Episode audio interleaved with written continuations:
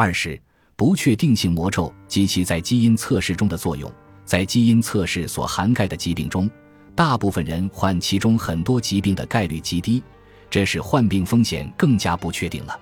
比如，我患帕金森病的风险概率增加了百分之三十二，这听起来似乎很高，但其实这意味着我患病的绝对概率是百分之二点一，而不是人均值百分之一点六。这种风险水平需要担心吗？我可能会不幸患上这种病。但是其他人也可能会患病啊！我患病的可能性与其他人并没有什么差别。在处理不确定的概率时，人们感知的基因测试的有效性就会大打折扣。比如，有研究发现，当想对乳腺癌进行基因测试的女性得知测试没有太强的预测性时，她们对测试的兴趣就会锐减。我们希望得到确切的神谕，而不是不确定的概率。面向消费者的基因检测公司所提供的基因风险信息通常都不大重要，因为每个基因和每种相关疾病之间的联系通常都非常弱。疾病的各种影响因素交互作用极为复杂、深奥无比。以我的帕金森病测试结果为例，我患帕金森病的风险较高，但是基因测试并没有考虑影响帕金森病的其他大量因素。平均来说，只有大约十四的帕金森病致病因素与基因有关，而基因测试仅仅对其中很小的一部分基因提供风险预测。因此，这常常使客户的处境就像准备去新的目的地旅游的游客一样，他在考虑是否需要带把雨伞，但唯一可用的信息却是去年一份报纸上发布的天气预报。这样一种预测可能比没有任何信息要强一点。但是几乎没有什么预测价值。尽管大多数疾病的遗传风险很小，以至于基因检测几乎没有用处，但也有例外。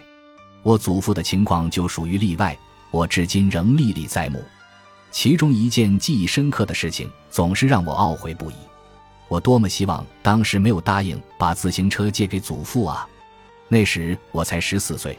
祖父说他想给我实际演示一下，他还能骑自行车。我觉得我真的没法拒绝，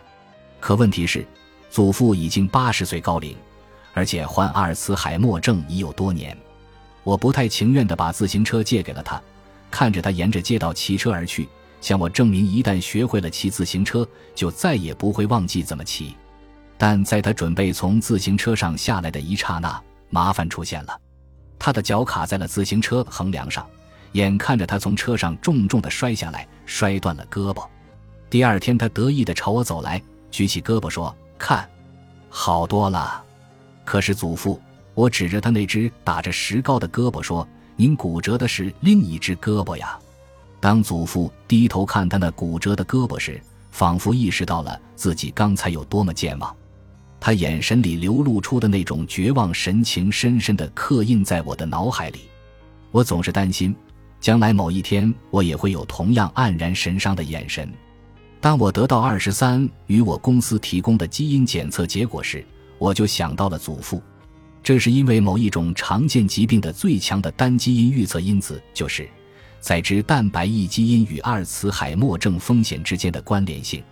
正如医学遗传学家罗伯特·格林描述的那样，这是唯一一种确实能够增加风险的基因，它很可能对个人有很大的影响。具有欧洲血统的人，如果具有载脂蛋白异基因中的两个 epsilon 四等位基因副本，那么患有阿尔茨海默症的概率会是平均值的九倍。对单一基因和常见疾病来说，这种影响已经是异常巨大了。更糟糕的是，目前还没有找到可以降低患阿尔茨海默症的风险或者改变这种病症进展的方法。因此。查清载脂蛋白异基因的状况是非常重要的。为了说明这件事的重要性，二十三与我公司会要求你首先读一份免责条约，然后拆开一份保密文件，这样你才能看到你具有哪些载脂蛋白异基因变异。DNA 的共同发现者之一詹姆斯·沃森和心理学家史蒂芬·平克是最早进行完整基因组测序的少数几个人中的两个。他们两个人都特别要求从他们的基因测试报告中删除载脂蛋白异状况的内容，这也是他们要求删除的唯一内容。我觉得目前生存恐惧的压力是正确的。平克在向《纽约时报》解释他的决定时这样说：“我会因为得知了自己载脂蛋白异基因的状况而后悔终生吗？”祖父生命中最后几年的痴呆程度十分严重，让我觉得这一定与基因有关。我天真的认为基因风险一定是与症状的严重程度成正比的，所以我惶恐地点击了查看结果的链接，知道我再也不能对测试结果视而不见了。但是，让我万分欣喜的是，我发现我并没有任何载脂蛋白 E 的 f 四 n 四等位基因副本。这是最重要的一项出乎意料的基因测试结果。当我得知我没有携带那个糟糕的等位基因副本的时候，我当然颇感欣慰。可是，后来我了解到祖父也没有携带这样的等位基因。我的父亲最近也进行了基因型测试，也没有任何有问题的载脂蛋白 E 的 epsilon 四等位基因副本。因此，我的祖父最多可能只有一个这样的等位基因。如果他确实有一个 epsilon 四等位基因，那么他患上阿尔茨海默症的基因风险会高出平均水平一点六五倍，即他患病的概率是百分之十二，平均概率是百分之七点二。其实，与其他常见疾病相比，不管 epsilon 四等位基因和阿尔茨海默症风险之间的联系有多么强，大部分具有 epsilon 四等位基因的人并没有患上阿尔茨海默症。而大约有一半的阿尔茨海默症患者并不具有这种有问题的基因。对于常见疾病来说，任何单一基因和这种疾病之间的联系都是非常薄弱的。即使令人生畏的载脂蛋白异和阿尔茨海默症之间的联系也绝非决定性的。单一基因和常见疾病之间的联系之所以如此薄弱，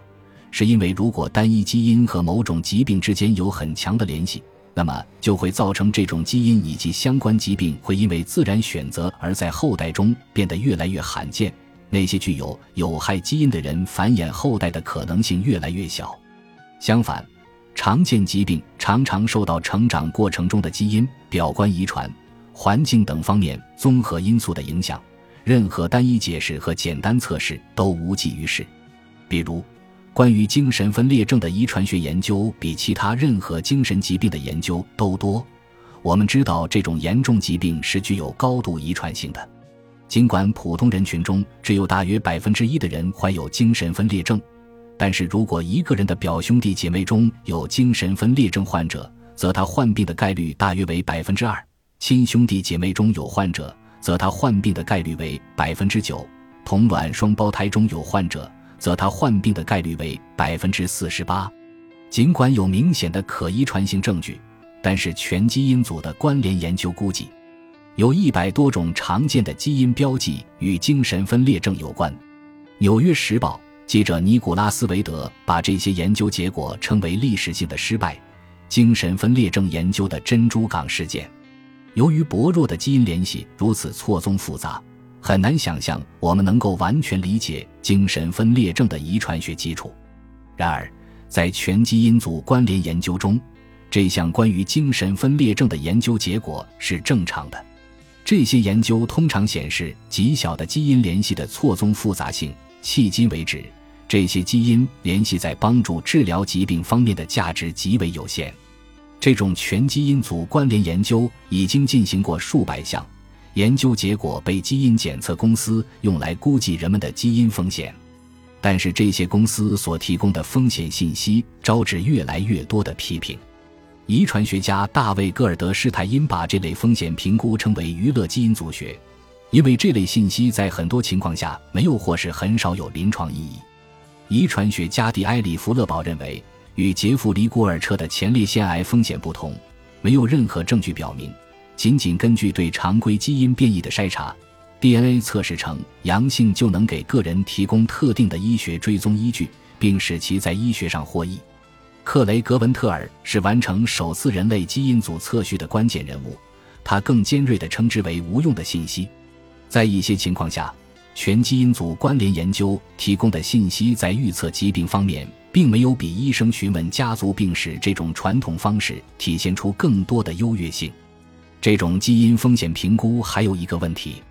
因为很多基因变异共同影响着某种病症，所以，如果要预测个人的风险，就需要将跨越各种基因标记的疾病风险综合起来。但是如何做呢？比如说，如果某个人携带七十个克罗恩病风险基因变异中的十一个，那么我们怎么计算出他患克罗恩病的风险呢？